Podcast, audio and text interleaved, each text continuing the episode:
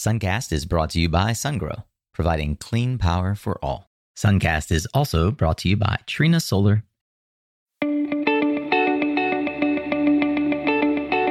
Hey there, Solar Warriors. I'm Nico Johnson, and this is Suncast. Each week, I pull back the veil on the life and business insights of clean tech entrepreneurs building the most noble and impactful companies of our time. I hope what you learn from this conversation is a catalyst for your own growth. So thanks for tuning in, and welcome to our tribe.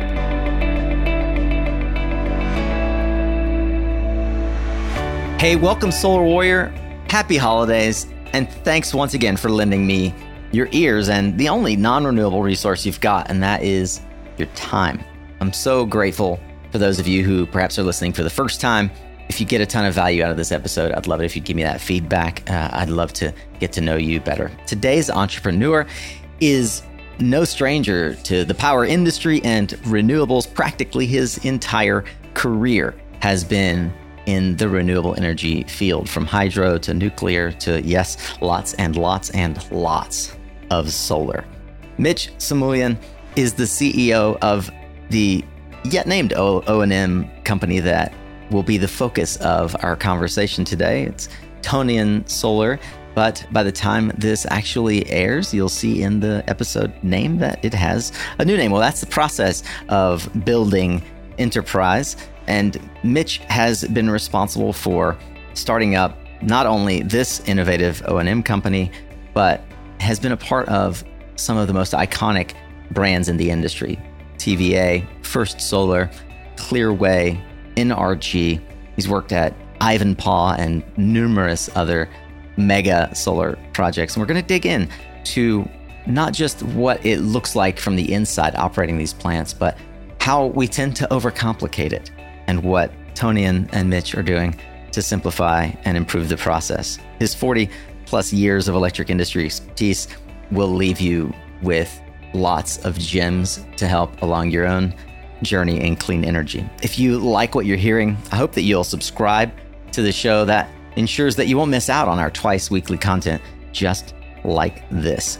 And if you have listened to the show before and you haven't yet left us a review, we've got a fancy new tool that you can go uh, leave us a rating and a review at ratethispodcast.com forward slash suncast. Rate this podcast forward slash suncast.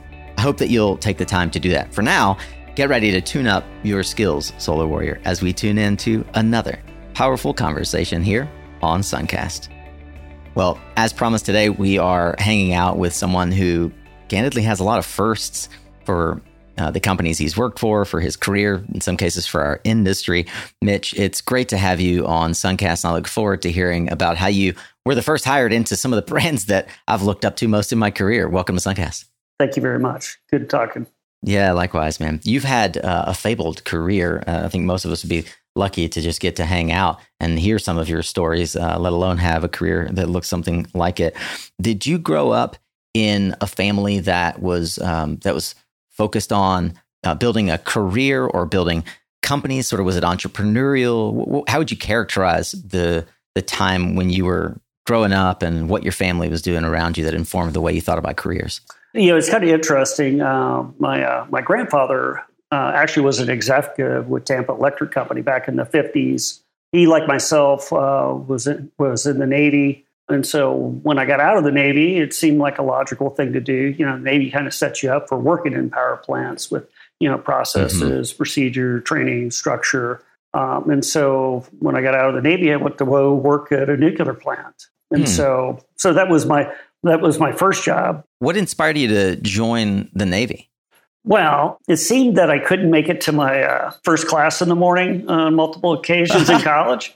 And my dad got tired of paying my college bill and, and actually told me I should go volunteer and do something different.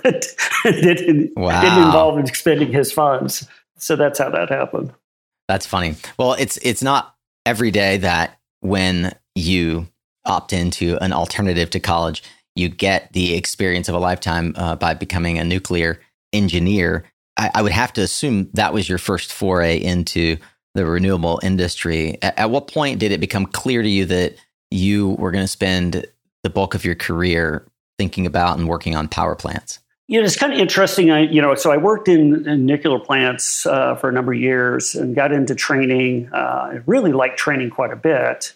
And I had an opportunity uh, back in 1995 to um, teach uh, on the Columbia River. So I took this job as a training supervisor on the Columbia River, starting up their training program. What I really wanted to do was, you know, in the nuclear industry, you're a small fish in a really big pond. A lot of really smart people, uh, that are out there. Jobs are really competitive and everything. And I thought maybe if I took a different career path, maybe it would give me an opportunity. I really wanted to be a plant manager in five years. So that was my goal. So I was going to take this pay cut. I took about a 40% pay cut, packed up the family, moved to Oregon up in the Pacific Northwest, and took this job as a training supervisor with a goal of being a plant manager. 18 months later, I was a plant manager of 600 megawatts in Arkansas for the Corps of Engineers. 18 months later, I was at Glen Canyon as their assistant manager. And a few years later, I was the senior engineer over hydropower in the Western US. Amazing. So you pivoted from nuclear to hydro. And I recall you said that uh, over the course of your career, you worked with all three of the major hydropower agencies. For those who perhaps aren't unfamiliar, as I was, can you outline what those agencies are and, and uh, how it's broken up around the around the U.S. for hydro? Yeah, so so the so you have the Army Corps of Engineers, which is responsible for navigation, river management, and control. Uh, the Bureau of Reclamation is more of a water resource, water storage. They have the iconic dams in the west, like Grand Coulee, Hoover, Glen Canyon, Shasta. Yeah, and then there's Tennessee Valley Authority, which had the mission of development in the basically the Tennessee Valley area and used hydropower to you know run factories and basically improve the lives of people. TVA was the last position I had in the federal government, and that's where I got my exposure really to for the first time to renewables. Uh, I was a, a, manager over their hydro O and M, but it also included uh, 16 solar sites and two wind farms and a biogas plant. And so that was the first time I really got involved with solar it was kind of interesting. Like my first week on the job, I had the issue with one of the sites where it was on a school ground, and the school wanted to build a building where the solar plant was, and had to go around and negotiate. Know, how to move a solar plant so they could build a building and everything, even though you know we had built it with the understanding that they weren't going to have to move it. And so anyway, you know, it, it was how interesting. There was a, I learned a lot about how to dismantle and reassemble a solar plant here in a pretty short period of time because they'd already had their permits and were ready to go, and then they realized they were going to have to move this plant. Well, I guess that's a skill that is uh, is going to become useful again as land use. Uh, and uh, and people's ideas change over time. Mm-hmm previous executives decide how to use a parcel of land where now solar plants sit, and future executives will decide that the highest and best use is something else. I'll never forget the first time I realized that there were other things more important than generating power was sitting with a, a hospital executive and he said to to us he's like look you know that, at that time six figures of savings a year is a line item on my my uh, my manager our facilities manager's monthly budget I'd much rather just sit on that parcel and use it for a parking garage. and, and I, I was dumbfounded. I was like, wait a minute. This is going to save you six figures. It's a rounding error for you. And you'd rather just wait and not lose the opportunity to be able to better serve your clients by putting a parking garage than to generate your own power. But uh, the, these are the these are the kinds of uh, things that we confront as we engage in uh, bringing about a clean energy future for for the for the customers that we serve. You know, I want to touch on a couple of things just about sort of the progression of your career, but it always fascinates me the choices that folks make about the story they tell in public. And one of the ways that many of us learn about kind of who you are, who others are, is through LinkedIn. And I don't see any of the stuff about Army Corps of Engineers and the nuclear jobs and TVA on your LinkedIn. Is there a strategic reason why? Not really. It's just that I didn't want to put this whole litany of things I'd done my entire career and everything. Actually, the, the most interesting thing that's not on there is the fact that uh, I was the last person hired by OptiSolar. Were so you really? I was a, a career tenured federal employee with like 3,000 hours of sick leave. And someone from Korn Ferry calls me up and said, Hey, wouldn't you want to go work for this startup company in the Bay Area? It's going to be a great job and everything. You'll get the startup and O&M program from scratch and everything. So so, I leave the federal government, take an early retirement and everything. take this job and everything, the first thing they do is say, well, we got this plant up in Canada that we just can't seem to get started up. How about going up to Canada and, and starting this up? And they say, hey, you know, Arnold Schwarzenegger is going to sign the 33% renewables. Why don't you fly down to Sacramento so you can be here for the signing ceremony? So here I'm in the parking lot with the signing ceremony and everything. I fly back to Canada. A few uh, weeks later, for Schwarzenegger tours the factory that they're starting up in uh, in uh, Sacramento and everything like that. And then a few few days later, they announced they're laying off half the company. My goodness, you know. Based on your resume, I'm assuming you were part of the half that didn't get laid off. Right, I was part of the half that didn't get laid off, and I was part of the small group actually that got picked up by in the First Solar acquisition. So First Solar bought OptiSolar's pipeline. Which really was the big iconic projects that you know got built out yeah. in the Western U.S. Just in, in massive projects. Yeah, and it was around the time that I was getting my feet wet in larger projects and starting to understand how sort of the renewable energy sector worked. And I, remember the OptiSolar acquisition and the many other acquisitions that First Solar was engaged in at that time. You were, as I recall, the first hire into their plant operations, essentially. Is that right? Correct. They had a group that was doing commissioning uh, and performance analytics, but they didn't have anybody that was doing O and M. So yeah, so I was like the first O and M person in the door, you know. So it was like me, and then they let me hire about three people, and so there was there was four of us uh, with one technician working out at uh, a little plant called El Dorado, which was the the first yeah. 10 megawatt utility solar plant really built. Everything, and it was actually a behind the meter plant to the uh, El, El Dorado combined cycle plant. Um, and then you know, and it just continued to grow to the organization it is today you know, you had a a decorated career r- running other large plants. You were the first to effectively be able to set up this operation that, by all accounts, in our industry, had a, a very successful track record of plant uh, construction and operation at First Solar. Although many of the folks that you worked with, like you, have now populated the industry in other roles. How has the industry around plant operation evolved for specifically with regard to solar and renewable power since those early days at First Solar?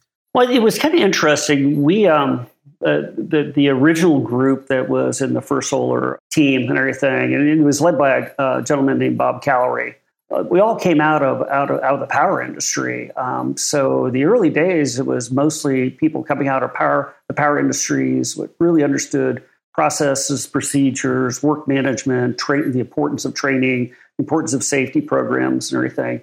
And it seems like the industry has grown so rapidly since those early days uh, that there's not been a lot of talented uh, people coming in out of the power industry. And I'm not sure if it's just the age of workforce or the power industry was doing really, really good. I mean, now if you if you look at the fossil industry, the fossil industry is in pretty large decline, but a lot of those people are, you know, into their retirement ages. Yeah, they're effectively tenured. Yeah, so so I think that that's one of the hard spots and everything. It's not saying we don't have a lot of people out of the power industry. I, I just think that the industry is lacking some of still some of those basic skills, those blocking and tackling things that were really important for an industry that's been around for over 100 years, right? Uh, you know, if you think about it, we've been generating electricity for a long, long time in this country.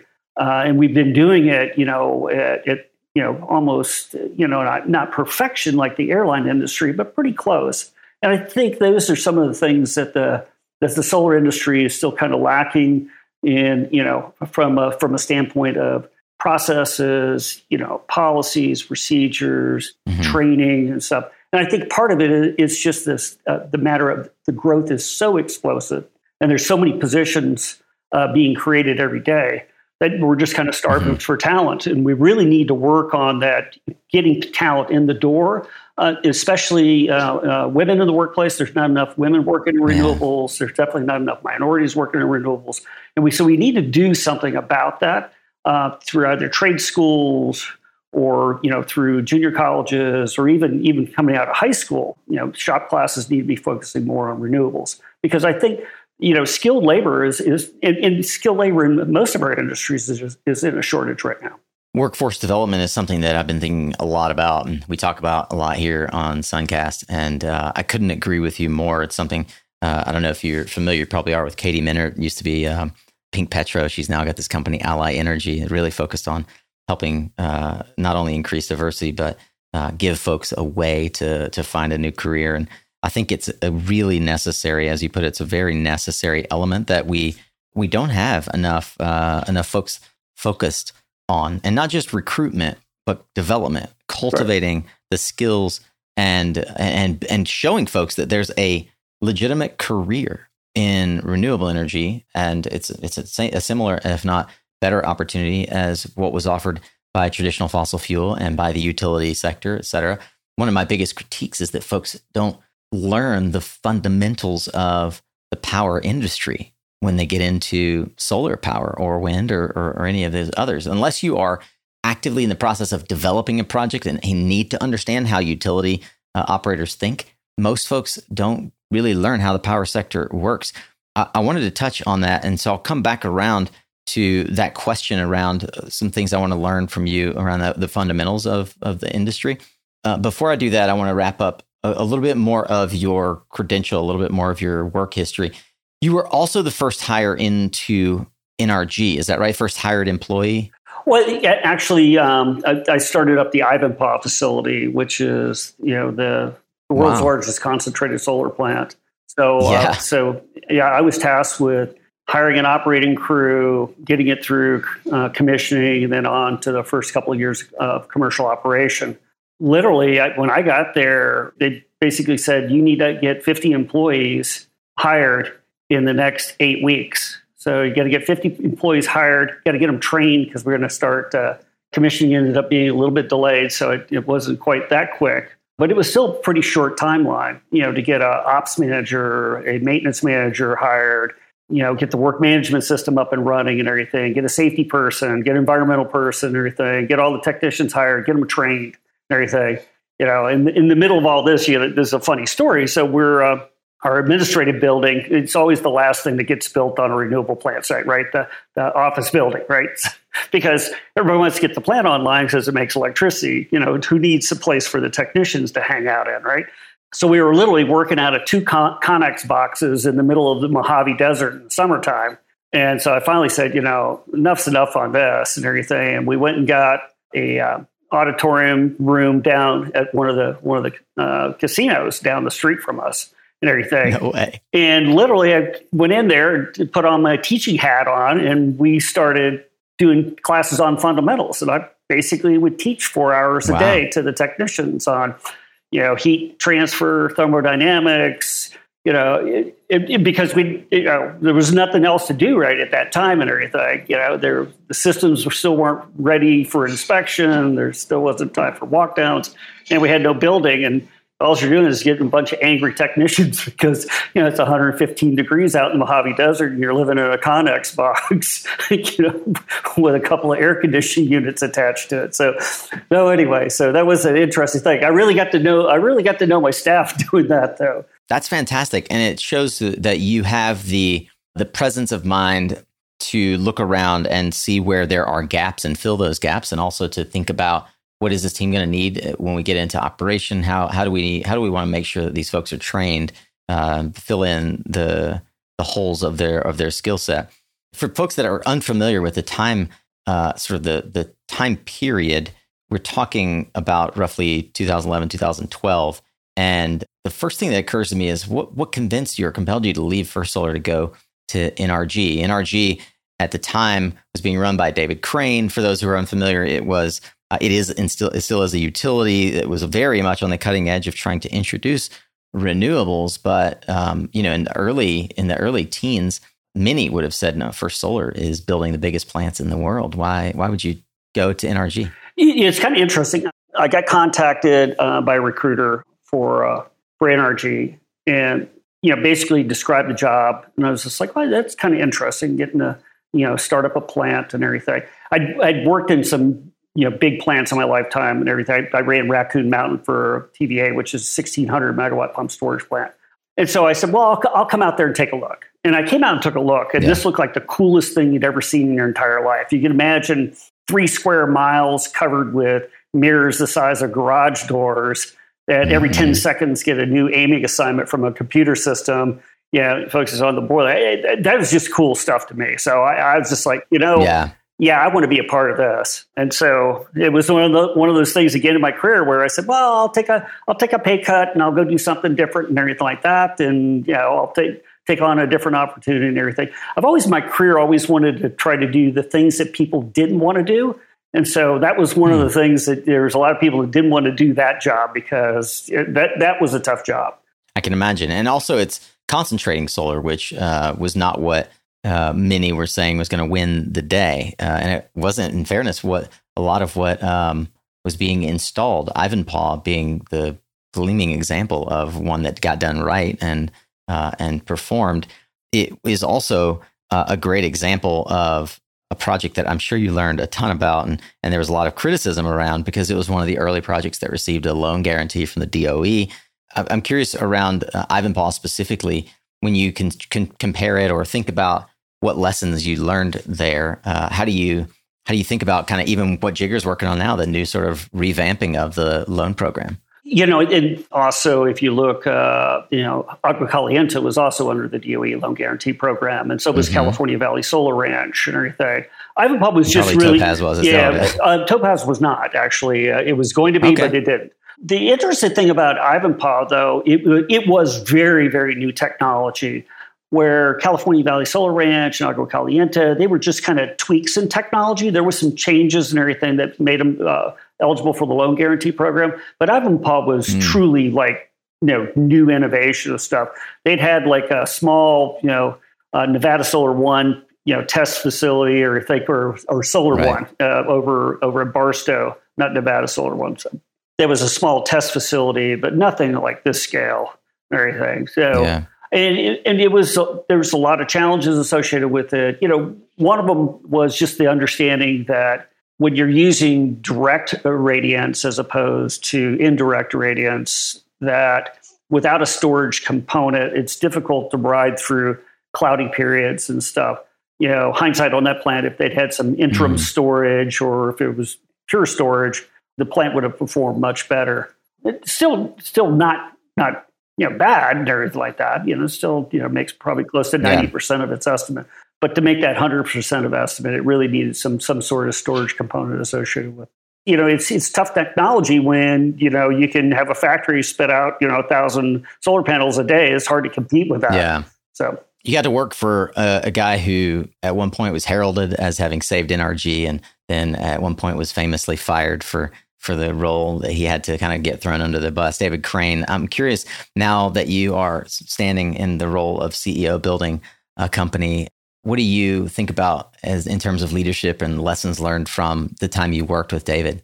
You know, the one thing I'll say is focusing on on people first and foremost and mm-hmm. getting things done through through example with people as opposed to pushing them really hard is is a much better path, and I'll I'll try to be as politically mm. correct about that. I have a lot of respect for David. I think David's done some incredible things. Everything, yeah. Uh, you know, sometimes it's hard when you know that you buy you buy the Alta wind facility and it it generates only 60% of what it's supposed to because there's no wind that year. I mean, yeah. you know, and you lose millions and millions of dollars in your first year of investment. Yeah. That tends to get people a little yeah. ticklish, you know. So I, I I wouldn't. Yeah, I think.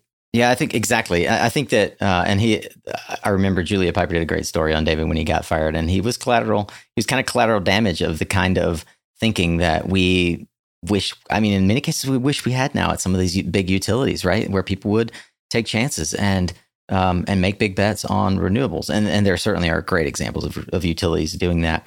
Uh, before we move on, I got to believe there's probably some just um, ridiculous stories because you've spent a lot of time out in the field operating some of these big plants. I'm wondering if there's anything like just out out there, like what's the strangest thing maybe you've seen out uh, on these uh, on these long days that you're operating these solar plants? I was uh, out at the Ivanpah facility uh, over a weekend. Don't don't ask me why I was out there on a Saturday and everything. Yeah, because I was already working a, a five ten schedule. But anyway, so you know, I'm sitting at my desk and everything, reviewed some budget items or something. I get this call from a security guard. He said, "Hey, um, there's a there's a guy in a chicken suit driving a hearse and they got a film crew here. Mm-hmm. There's an RV with a cameraman and everything like that. They're out at the gate at Unit 2. I think you need to come out here. I was like, oh my God.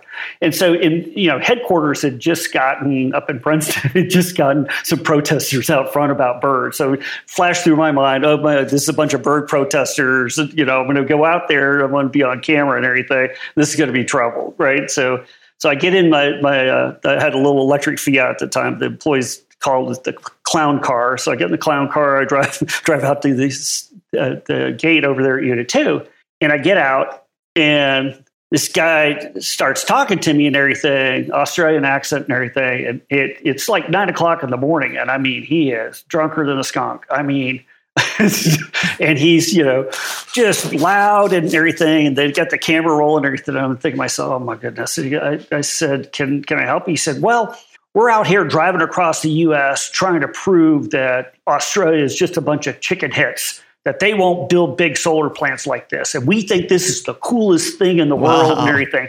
And we're going around, we're going around filming all these great solar plants that the, that the U.S. has and everything because because we think that Australian government's a bunch of chicken heads. and I just laughed. I, I thought that was so funny because I was expecting the worst. Oh, yeah. Everything like that. And, and the guy is like, "Hey, is that an electric car?" And oh, that's the coolest thing. And you know, you know, he's trying to give me a hug and everything like that. And I was like, "Dude, you're going back up just a little bit." That's such a. That, but yeah, I mean, it was just crazy. Uh, you know, so anyway, I was thinking the worst and everything. Yeah, you know, it, but uh, and these are all and these these plants are always you know out in re- relatively remote locations. So I can just imagine this guy. Yeah. Getting uh, getting suited up in his chicken suit, driving a hearse out there. That's hilarious. Well, yeah. Well, you mentioned uh, that you, in the time between kind of getting hired and getting a chance to really dig your heels in on building Ivanpah, you sat down with your team and, and wanted to teach them more about the fundamentals of running a power plant. Can you tell me a bit more about that? How do you think about having having run large hydro and nuclear and wind plants? What would you say are some of the fundamental parts of running these power plants and, and what did you try to instill on your employees at that time? Well, you know, the, the first thing is that you have to basically understand physics. Mm-hmm. So power plants all work on physics, you know, whether it's temperature, you know, fluid compression, you know, electricity it all works on physics and people need to understand basic physics to understand how these things work. That doesn't mean you have to go get a degree in physics or anything like that but you should understand physics. And i think that's lacking in in in today's uh, education system that we're teaching technicians. Mm. they they understand hey i use a multimeter to check this and understand why and everything but they don't understand some of the like intricacies of well if the circuit's not working then how would i troubleshoot that and stuff? And so so I think that's one of the things that's lacking is you know basic understanding of, of physics and then basic troubleshooting skills.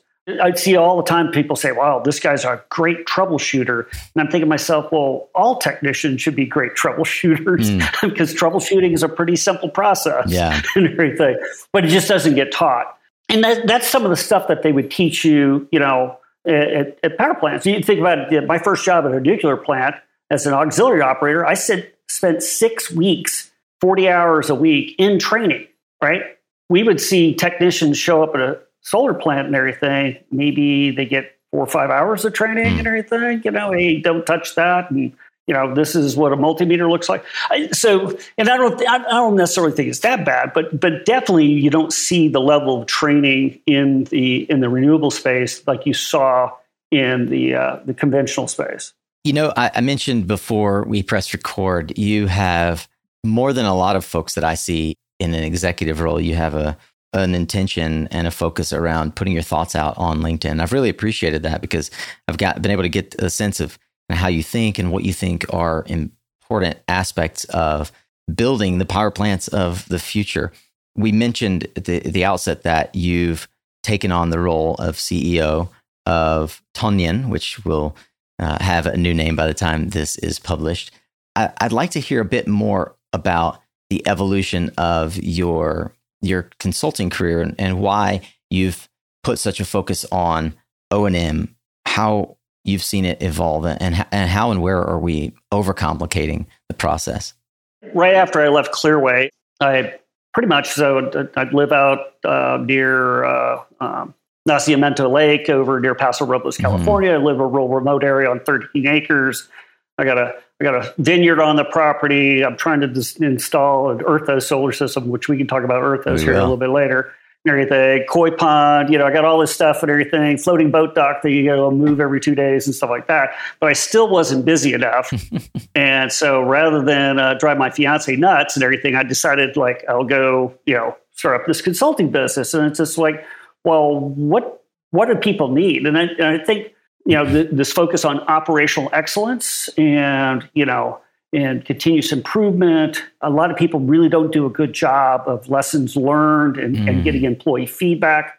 That was one of the things I was really focused on when I was at Clearway was getting employee feedback. You know, we had a training committee, we had a safety committee, you know, we had continuous improvement teams, everything. So you you want feedback from employees, and the big thing is you want decisions made at the lowest level possible in the organization. So if you tell everybody, hey, here's our goals, here's our plan for this year, here's our five year plan, here's basically the, the ditches that you can operate between and everything, go, right? You find that so many organizations want to sit there and micromanage everything mm. that employees are doing and everything. I find much, much easier and that you get a much more satisfied organization if you give them boundaries that they have to work within and everything like that, give them the ultimate goal and let them go figure it out.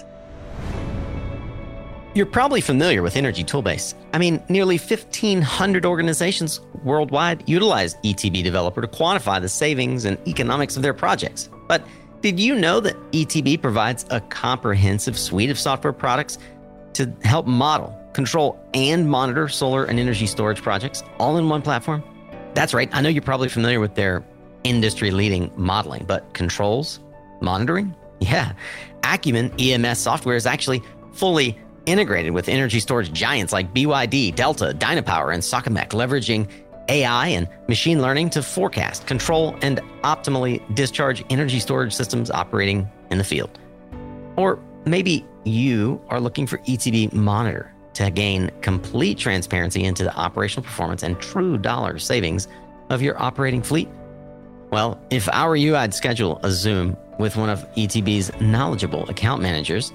You can mention Suncast when you sign up for your free trial, and you get a 30 day extended free trial. You can also just click on the Toolbase logo at mysuncast.com or in our newsletters are right there in the description of today's episode in whatever app you're listening to this on to take full advantage of this free trial.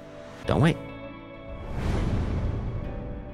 Mitch, I think that what we want to do is talk a lot about kind of the state of the O&M market and, and kind of what you have been working on, but maybe I haven't set the stage properly. We don't talk a whole lot about O&M here. And in very recent history, we interviewed one of my uh, friends and one of your friends, Austin Tabor, at Solar Support. But that's not all of the story. We didn't tell a whole lot about kind of where how Austin's company has evolved. And in fact, we need to talk a bit about how your company has evolved, that little consulting business that you put together to stay out of your fiance's hair. Can you set the stage for me for how Tonian came to be? Uh, sure. Um, so Tonian was actually uh, registered late last year uh, by a company called CSL Capital. They had uh, acquired two businesses uh, one's called United Cranes, which is an uptower crane business, and the other one is Omni, which is a, a technician business in the wind industry. They wanted to expand into solar. Um, I was actually working as a consultant for them uh, for doing M&A work, and they ended up uh, during that period of time acquiring uh, solar support, uh, a portion of solar support, uh, and then also Titan Renewables, which is in Phoenix, Arizona. And the, and the last thing was they approached me and said, Hey, would you be interested in us acquiring a, a portion of your company and in yeah. and, and then being a CEO for our O&M company that we want to start up doing solar? And I was just like, well, that seems like a really fun idea because, you know, I, I think I had one more one more O&M company startup in my in my DNA. So I was like, yeah, so I signed up for that. So now there now there's five of us, uh, and actually I have a, a, a counterpart both east who actually he started Upwind, uh, and he's working on wind O and M, and I'm working on solar O and M, and and eventually we'll have a common control center between the two of us and everything, common platforms and stuff. And so, just really cool group of companies and cool people. Uh, I think there's still a few more companies in the works, and maybe by the uh-huh. time uh-huh. this uh, podcast comes out, we'll, we'll know who those companies are also that are going to go and join us. But yeah, no, real exciting times for us, I think. Yeah, it's it's really interesting the organizations that you all have gone after and, and acquired. Uh, in particular, Titan, who is uh, you know clear leader in EPC and offering O and M services not just in the U.S. but but outside of the U.S. as well. How did you all think about, and in particular, you as a consultant, how did you think about the the roll up? Where was the gap that you saw in the market? And we'll remind listeners that there has been no lack of M and A in the in the O and M field in recent history. Uh, in fact, First Solar's O and M team was acquired. SunPower's O and M team. Uh, the you know we could go down the laundry list. There are a lot of suitors out there buying companies. Where did where did you see the gap and the opportunity? I think it's because a lot of the O and M business are, are just singular businesses. Where what we were trying to do is put uh, together a portfolio of companies that would mm-hmm. cover all the corners of the O and M business. So yeah, hey, you, you own a solar plant and everything. Yeah, but you know you need some work on your. In fact, you need to replace the inverters uh, with a different technology. And we got people that can do that. You just want regular O and M. We can do that oh, we also own some wind farms and everything like that. Oh, yeah, we can help you out there. And so the idea was to build a portfolio of companies that had synergies between them and everything, but also would yeah. you know have a solution. If you didn't have that solution, then one of the affiliated companies would have a solution for the customer. So very customer focused yeah. type of organization. You know, Titan is a relatively large company in the, in the sort of in that group. When Solar Support I think at the time of acquisition might have had 10 or 15 employees. Where does a company like Solar Support, who listeners will have some familiarity with, where do they fall in that spectrum? What kind of value did you see them adding to the portfolio of companies? Their big thing is, uh, I believe, is one inverter technology and, and, and a very good understanding of inverters. You know, Cliff and Austin both really strong in inverters and really that's that's been kind of the achilles heel of the solar industry really right mm-hmm. um, yeah. you got you know Satcon the dirty little secret yeah yeah you know ae leaving right schneider getting out of the inverter business and everything you, you know so yeah. And then you have all these orphan inverters out there and you still need someone that knows how to work on them you still need you know strategic ways to get parts and get things rebuilt and everything so yeah. so i think that's that's where their value is They've also yeah. created this cool business around if you had a storm damage or fire damage on a, on a solar plant and you didn't and you can't get those parts and pieces anymore, innovative ways and low cost ways of repowering that plant yeah. with current technology. Yeah, it's fascinating, and it's some of the stuff is a little bit secret sauce and uh, trade secret, and they've done a fantastic job of positioning themselves. And some of it is just having worked at companies like Ginlong and SMA and seeing the inner workings and understanding where the where the keys are being held and how to help clients like Clearway and others save save money. So it's fascinating to see this take on delivering value through operations, which at the end of the day is where most of the value gets lost. That's you know some of the value is lost in the spreadsheets when when the bankers buy something that probably would never have performed as well as uh, the the P50 was suggesting. I'd like to hear from your perspective, though, when you think about operational excellence and customer service, uh, some of the things that you put out there as the the core philosophy. How does that show up in uh, in current status of operations and maintenance, uh, and how are you planning to help improve it at, at an industry level? Well I, well, I, think uh, again, I'll go back to you know being an advocate for for training. Uh, being an advocate for employee development. Uh, I believe that you know diverse, more diversity in our workforce is important to get you know more diverse ideas and mm-hmm. you know have have the uh, industry grow forward. Also, you know, the, making sure the industry is uh, environmentally responsible. You know, I worked a lot around in, environmental issues, obviously throughout my career, whether it was uh, you know salmon on the Columbia River or dissolved oxygen issues on the Whitewater River system or bird interactions with wind turbines or bird interactions mm-hmm. with you know the Ivanpah solar facility and everything. And we've always been trying to be proactive and, and out front of the issues as opposed to being you know um, behind and reactionary to those issues. Um, so I think that's really important. We you know, we just assume that a renewable energy plant is green and great for the environment, and that's not necessarily true. Uh, there's some things that we should be doing a better job, you know, advocating in the industry and being proactive associated with them. Um, this whole thing on blade recycling and stuff, and avian impacts on mm. solar plants and everything. You know, we need to make sure that we stay ahead of those issues as opposed to just reacting to those issues. I saw a post recently where you said negotiating an O&M contract requires a lot of experience and the ability to give in some areas and not bend and but not bend in others. Where do you see folks uh, making mistakes when it comes to negotiating their O&M for these big plants? The mistakes you can make is is you know you having a vision of what the guarantee is, and it's not really there on paper uh, what that guarantee is. Uh, we and, and that's one of the things we were doing in our consulting business is helping owners that really had kind of bad contracts to help them go in look and see if there was terms that they could renegotiate um, not necessarily more favorable but just more fair. Um, so you know at the end of the day a contract's got to be fair. If it's if it's you know leaning one way or the other then it's really not something that's going to work long term for both parties. The other thing i'll say though and, and this is extremely important people don't read their contracts a lot of times and, and people don't have their employees read and understand the contract and, and it's amazing to me that you know I, I, mean i had a conversation with you know a, a, fellow vp one time and everything and there and something silly like uh, well the contract wants a change order because they got to wear long sleeve shirts and so I went and looked in the contract. It says in the contract that they got to wear long sleeve shirts. And I'm just like, why are you telling me it's a change order? Why don't you just read your contract?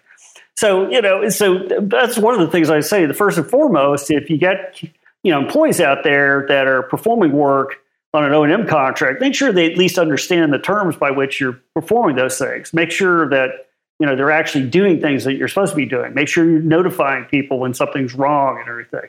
But yeah, you know, you got to make sure, I think at the end of the day, the contract's fair, that it's understandable. Both parties understand the meaning of, of things, understand what the guarantees are and everything. But but the, the second most important thing is making sure the employees that are performing under that contract actually know all the ins and outs of the contract and how to perform. Yeah, I, I, love that. You actually, I may link to this. You have a post where you go into some detail.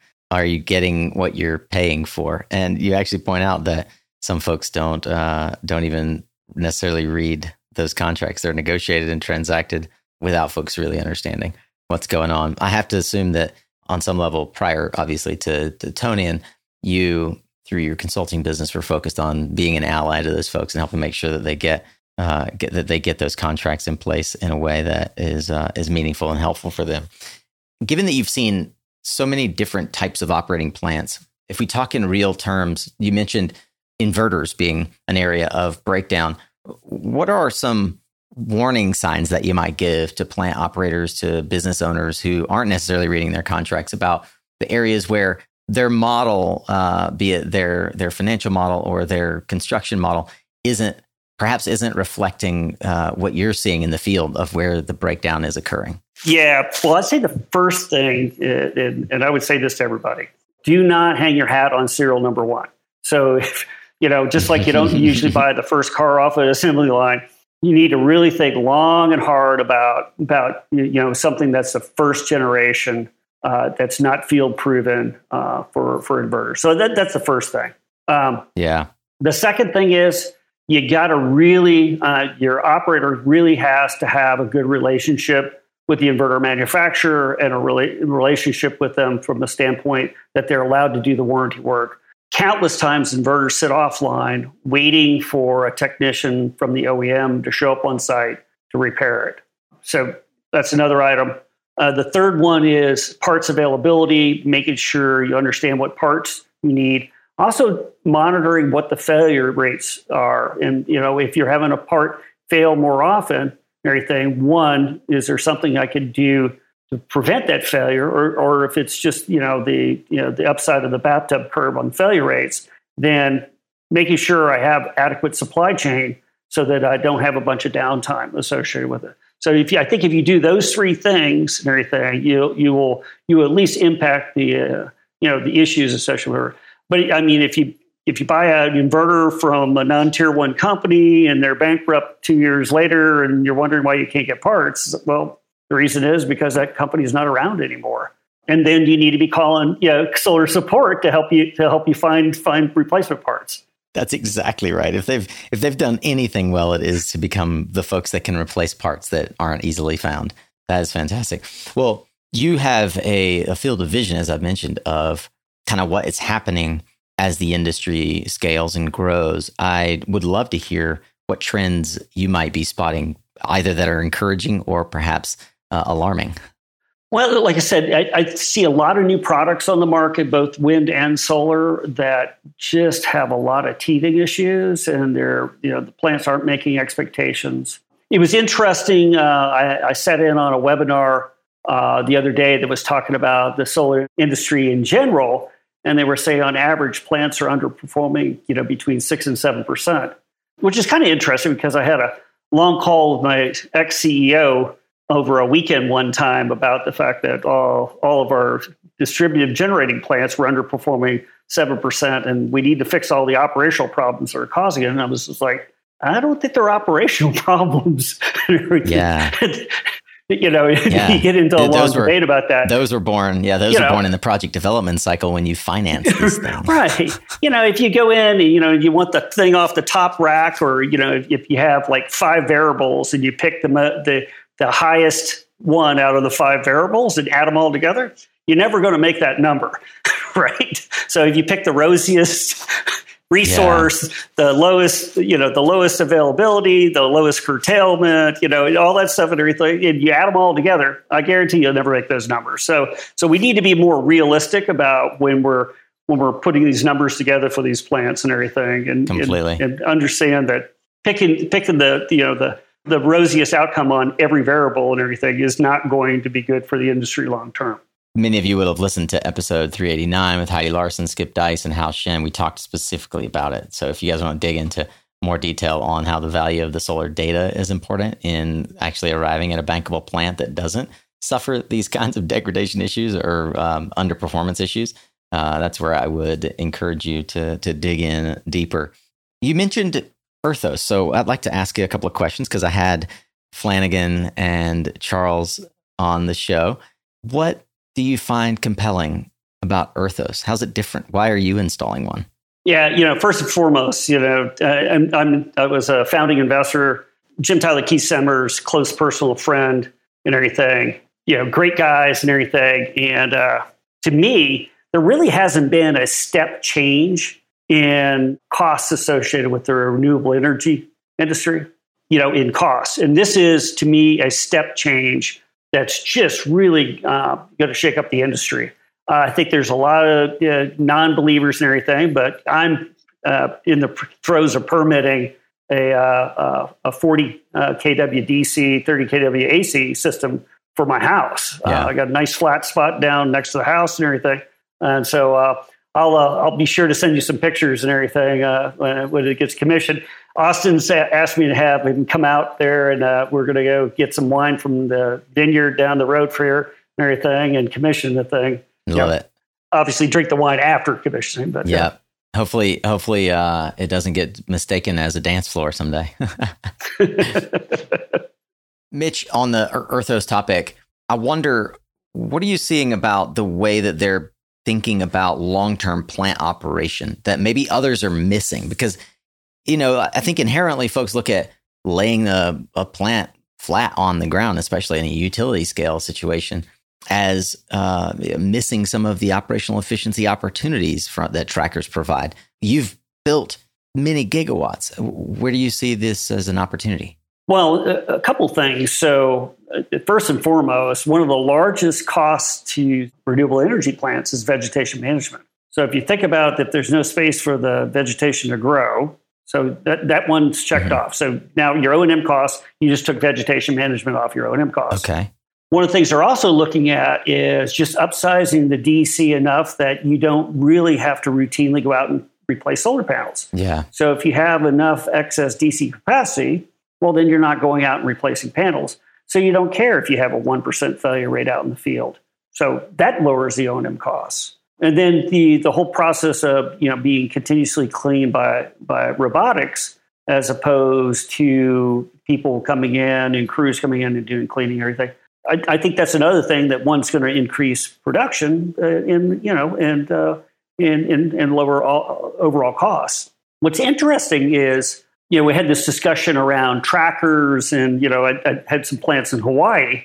And what's interesting is in partly cloudy areas where there's a lot of you know movement of cloud cover and stuff like that, trackers, you'd be better off having a tracker almost horizontal Yeah. or just moving slightly, slightly five degrees both directions because most of the light's diffused light. It's Right. not directly from the sun. So, you know, think about that. So if you put one of these things out in you know, an area where you get a lot of partly cloudy weather and everything, uh, they're going to perform real close to what a track system is going to uh, perform, you know, in, in, you know, much, much smaller real estate area.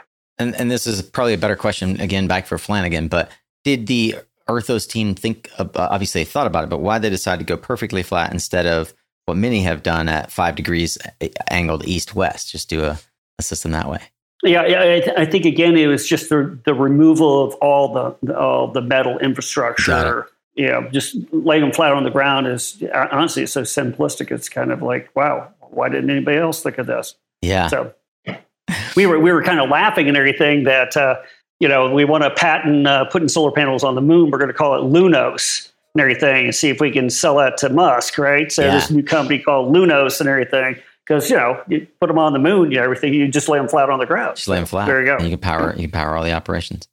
Mitch, you've been involved in uh, a, a number of different what I might call success stories. So I'm going to ask if there's anything. So when you think about the renewable energy industry, and I say success story, what comes to mind for you? You know, I think the one thing is is drone technology. I think drone te- technology, from an O and M standpoint, has been pretty much a game changer. Now, funny funny story. Back in 2009, we had this you know wild idea that you know maybe you could you know fly an infrared camera over a solar field and figure out if things weren't working and everything. Yeah. Because we already knew that you could walk around with an IR camera, but if you know, you, know, you had a square mile of solar panels, that's that's going to take a little while.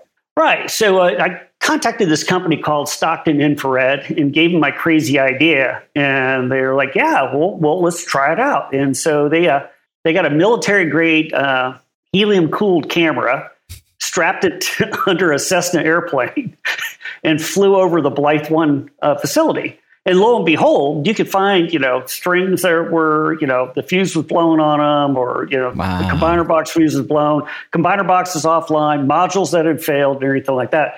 Really, really cool. You know, the, the problem was that you had to sit there with a magnifying glass, go through the photos, write down what row, you know, how far in and everything, you know, what Right. what height was it, you know, the third module or whatever like that, you know, in that row. And and so it was very uh, laborious and everything. So it, hence it was pretty expensive. I think the first time we did it was, you know, I want to say, you know, north of forty five thousand dollars Wow. right, to do this, right? Well, you- know, today you can buy a really good drone for about fifty grand. you could do a bunch of plants. Yeah. And by the And way, they're have the software. Yeah, you got the software package that says, "Hey, it's this module, that module, that string, that combiner box over there, and everything." It just tells you that. Now, the big challenge is once you get that information, are you actually going to go fix all that stuff? That's Good. right. So that's where the, that's where the good contract language and a good operator, uh, someone that says, "Yeah, I'm going to maintain DC health and everything as a part of my O and M contract." That where that comes into play. I, I appreciate that. You mentioned drones. I interviewed Rob Andrews from Heliolytics, uh, who obviously has a so- slightly different take on the ability to scale infrared and and site parameters using technology as well. It, sounds like you're more uh, aligned with the ability to scale with drones than with manned aircraft. I, I, agree. I, th- I think drones because here's the thing. I, I think if you um, can do small segments at a time uh, and do use use drones and do the repair repair work in real time, I think you get much more value out of it. Uh, we use those for um, the when I was at Clearway. We use those for our DG sites. Literally, the first thing the technician would do is put a drone in the air, go fly the whole facility Yeah. and figure out what isn't working and go, you know, focus on you know, getting some of that DC DC back online. Amazing. As opposed to flying it, getting the report, goes to someone's desk and everything. They got to read it. Then someone generates a bunch of work orders, and you know, then you know, six months later, you finally get the stuff fixed. I like I like the stuff that's done more in real time. And, and operators thinks it's really cool, so they they think that's a cool thing to do. Yeah, and everything, you know, and it's a fast growing uh, job opportunity as well. I'm curious, who do you see doing drone O and M right? Like who should who should I be interviewing? I haven't interviewed any like large scale drone companies like Drone Deploy. I've I've I've got I've had the guys from um, Scanifly who are focused on residential, but who's doing the utility scale stuff right? We used one company uh, in the in the wind industry to do blade inspections and everything, but obviously since we're talking about solar, I think it's Aerial Robotics is the name of the company. And the cool thing about them is they would actually help you pick out the drone. They would help train and certify your staff. You know, so they were really an enabler for O and M organizations that oh, wow. want to utilize drones in their business. Oh, that's now. There's cool. some other companies out there with some really cool software and everything, but there's a lot of them. And everything. I, I, you know, you you can't you can't turn turn a page in, in PV magazine to, without right. seeing, you know, someone out there that's got some new technology with drones. But I think, you know, there's a whole lot of stuff. The interesting thing, you know, go back to the Stockton infrared, they, their claim to fame was that they flew one of the cities in the Midwest, looked for hot flues coming from houses and overlaid that with people that were paying a gas bill. Oh, wow. And they figured out that a lot of gas was being used that wasn't getting paid for. so that's that was their uh, that was their foray into aerial infrared was looking for people that were uh, you know they'd gone cut the lock on their gas meter and everything and turn their gas on. Wow, well that's really interesting. It's it's fascinating the way that this technology allows for new businesses and new ideas to to scale. I know that you you've had an opportunity now to sort of lean in and mentor a number of folks in in your career. But I have to imagine that you've probably had a number of folks uh, give into your life in similar ways. I'd love to know are there any key lessons or takeaways from important mentors in your career that have really left an indelible mark that you could share with us? You know, in, in uh, I was thinking about this the other day. Um, a couple people really uh, did some uh, really uh, impressionary things in my life. Uh, first guy was his name's Peter Gibson. I think when Peter retired, he was the head of the Northwest region for uh, the Army Corps of Engineers and hydropower. And um, he hired me in. You know, I, I, told you I took this job. I left the nuclear plant and everything. Yeah. Took this big, huge pay cut. Took this job up on the Columbia River. He actually put me in a car with him and spent a week and drove to every plant on the Columbia River wow. and introduced me with plant management. You know, and so people knew who I was when they picked up the phone and everything. And I think people don't understand how valuable it is to just some simple mentoring thing like that. Yeah. Now to say there's there's times I learned a lot from him about you know I told him one time hey I, I need to buy some computers for uh, you know for the tech technician training class and everything like that and he's just like well you know, you come in and just tell me something like that, you're not going to get anything out of me. You need yeah. to do some homework. You know, you need to tell me what the budget is. You need to tell me uh, what the value is and everything like that. And everything. So he booted me out of his office. So I was like, I oh, it. okay. Well, I guess I guess I need to come, do my homework. Not just come in and tell him I needed something. That's right. Um, Don't yeah. Ask so, ask for so, resources with reasons. You know, the other one was uh, at, when I was at Raccoon Mountain. I just hired in, so on a, on a Friday, there was like five managers in the plant, uh, and they were doing this $100 million modernization. It was upside down. They were getting ready to put the third unit in. The plant was being shaken apart and everything like that. And Monday morning, I was the only manager in the plant, brand new, just showed up. We were starting an outage to fix the, you know, basically the rehabilitation and modernization that they were doing in six weeks. And so the first week in, you know, someone had a pinched finger and someone else had, you know, sh- sore shoulder and everything. And uh, the, the guy I worked for, just incredible, incredible guy uh, named Gary Malden, actually uh, took up office, uh, you know, in the plant for, for a period of time and everything. And he and I would walk the plant every day and look at what people were doing, working, and everything, and come back in the meeting and talk about how to do things safer.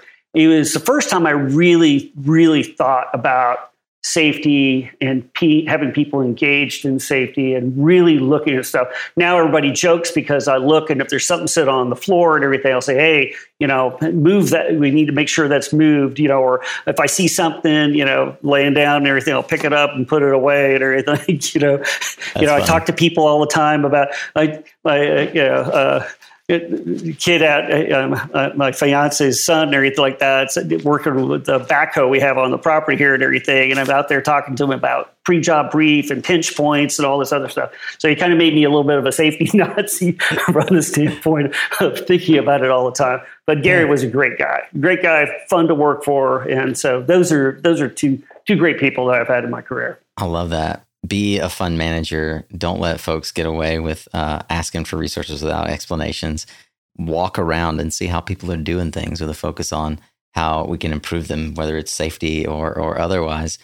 Mitch, as we head towards home plate here, I'd love to know is there a book that has made a particularly strong impact on your own personal career or sort of the way you see the business world or maybe your private life? There's a couple that I, really uh, like and everything. Uh, one of them I, I gave to my uh, direct reports when I was uh, in my previous position, but it's called uh, Simple Solutions Harnessing the Power of Passion and Simplicity to Get Results. Now, now that's a really long title, but it it's is. by the, the, the guys that started up FedEx. And it talks about the importance of solutions that are simple or usually solutions that work. You know, when people build these really complex solutions to problems, it's difficult to enact those. And so, so I think you know, it, I, I, go back to what I said before. You know, uh, Vince Lombardi said it well. You know, really, it, football is just blocking and tackling. Well, the same thing, you know, in in power plants. You know, it's basically the blocking and tackling. You know, good turnover, good watch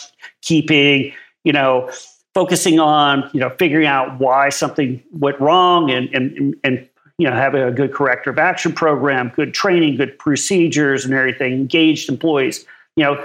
Those are all simple things. We all want this really complex, fancy thing, you know, that's supposedly going to solve our problem and everything. But really, it comes down to really simple solutions in most organizations. So that's the first one. The other one, and I think this is this is a Bible. If you want to be an operator in a nuclear plant or a hydro plant or a solar plant, you need to get this book, you need to read it, you need to understand it. And it's called the Industrial Operator's Handbook. Okay. It is all the basic fundamentals of, you know, log keeping, watch standing, you know, basically shift turnover, human performance, all those things that make uh, a, a good operator a great operator.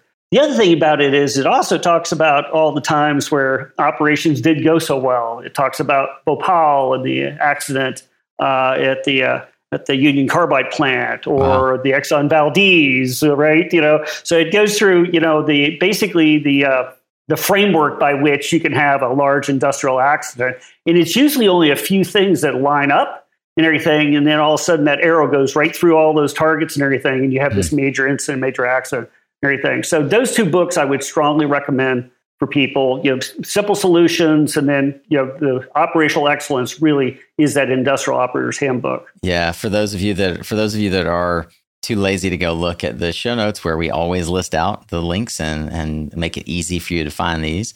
Uh, the operator's handbook is by H.C. Howlett, uh, the second edition. I'm going to link to that, as I said. And the other one that was written by the folks from FedEx Simple Solutions Harness the Power of Passion and Simplicity to Get Results by Thomas Schmidt, Arnold Pearl, Frederick Smith. So, like I said, we'll link to those. And uh, you know what I really appreciate, Mitch, is when uh, when someone has the the presence to not just say the name of the book, but tell how what they learned from it, what the takeaway is. Why should I read it? I really appreciate that you gave the additional uh, that additional color. Thank you. Definitely going to check out, in particular, Simple Solutions but the industrial operator's handbook has, has kind of called my attention because I think that there is value in learning outside of your particular zone of expertise uh, so that you can see what about what I've learned applies to what I'm doing. How can I take ideas from over there and apply them over here? So it's one of the reasons why I ask this question. Mitch, you seem to me like someone who has uh, been very methodical and process oriented, uh, not just about your work, but I have to imagine probably in your personal life as well. Do you have particular routines in particular around morning and evening that help give you uh, operational excellence in your life? Well, the one thing I say is uh, I get up early, usually around 5 a.m., and I go to bed early around 9 p.m. And yeah. so, uh, you know, I'm not sure if that's the age catching up with you and everything, but it seems to work for me. Uh, that's one thing. I'll say that I always take time during the day to, you know, go outside, take a walk and everything. Yeah. I always make sure that I stay connected with friends. I think that's really important for people, and we don't do it that often. We get real, real busy and everything. But uh, you know, make sure you have some time, and not not not, not talking on a daily thing, but but you know, on a periodic basis, always yeah. check in with friends and see how things are going. Everything. It's amazing what you can uh, what you can accomplish in your life by staying connected with friends.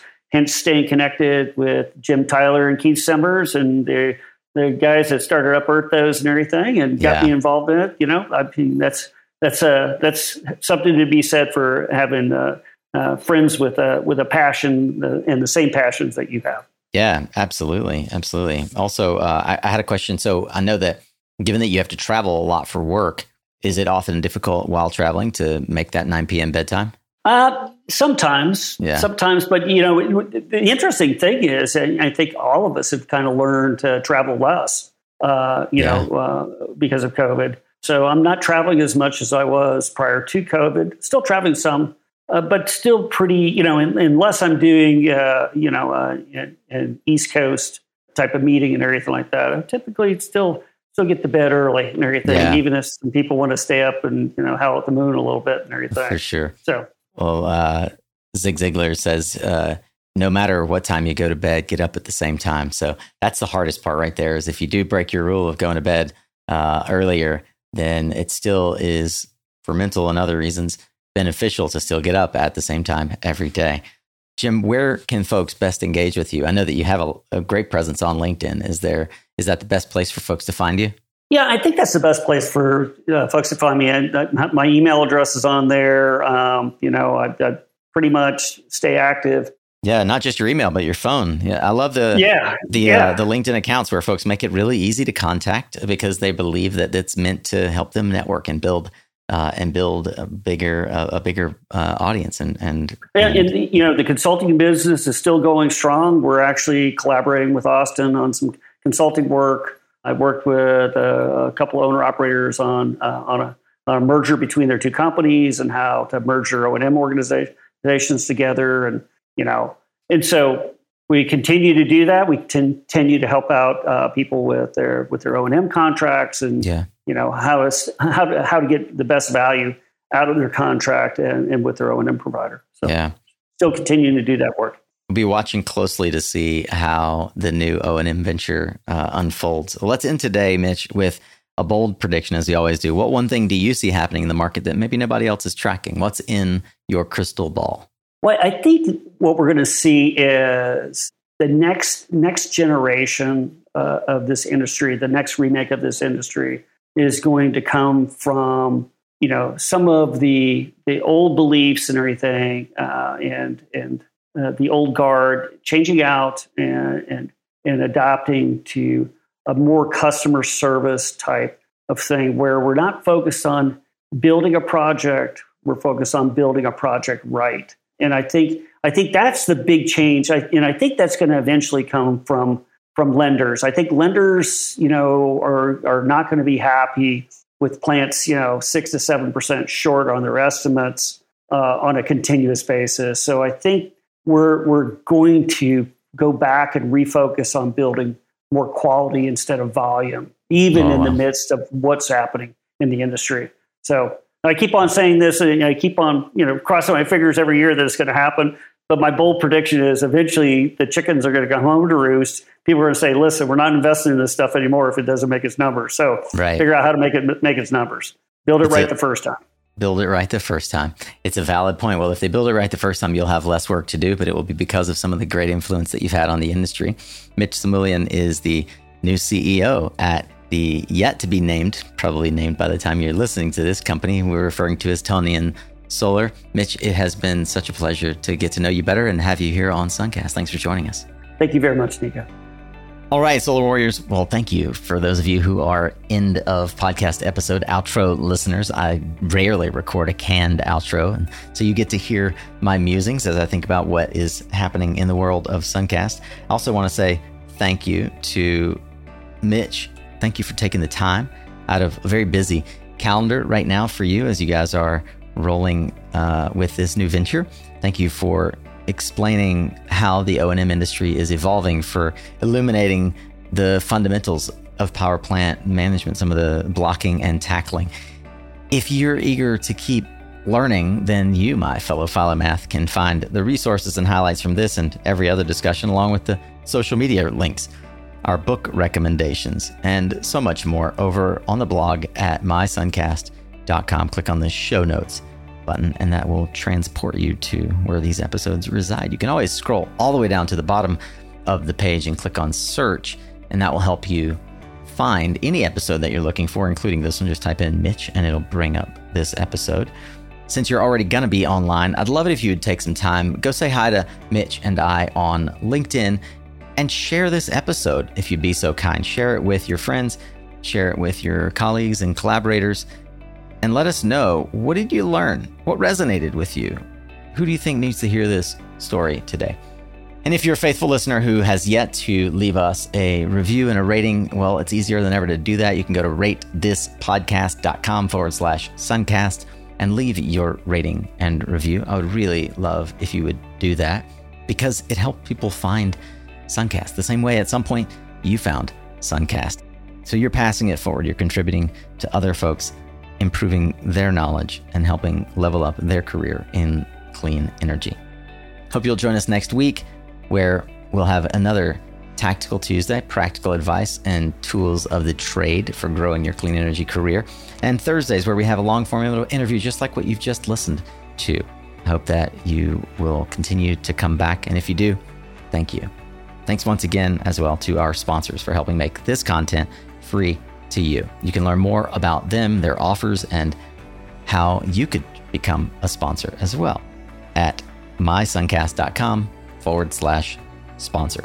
Remember, you are what you listen to. Thanks again for showing up, Solar Warrior. It's half the battle.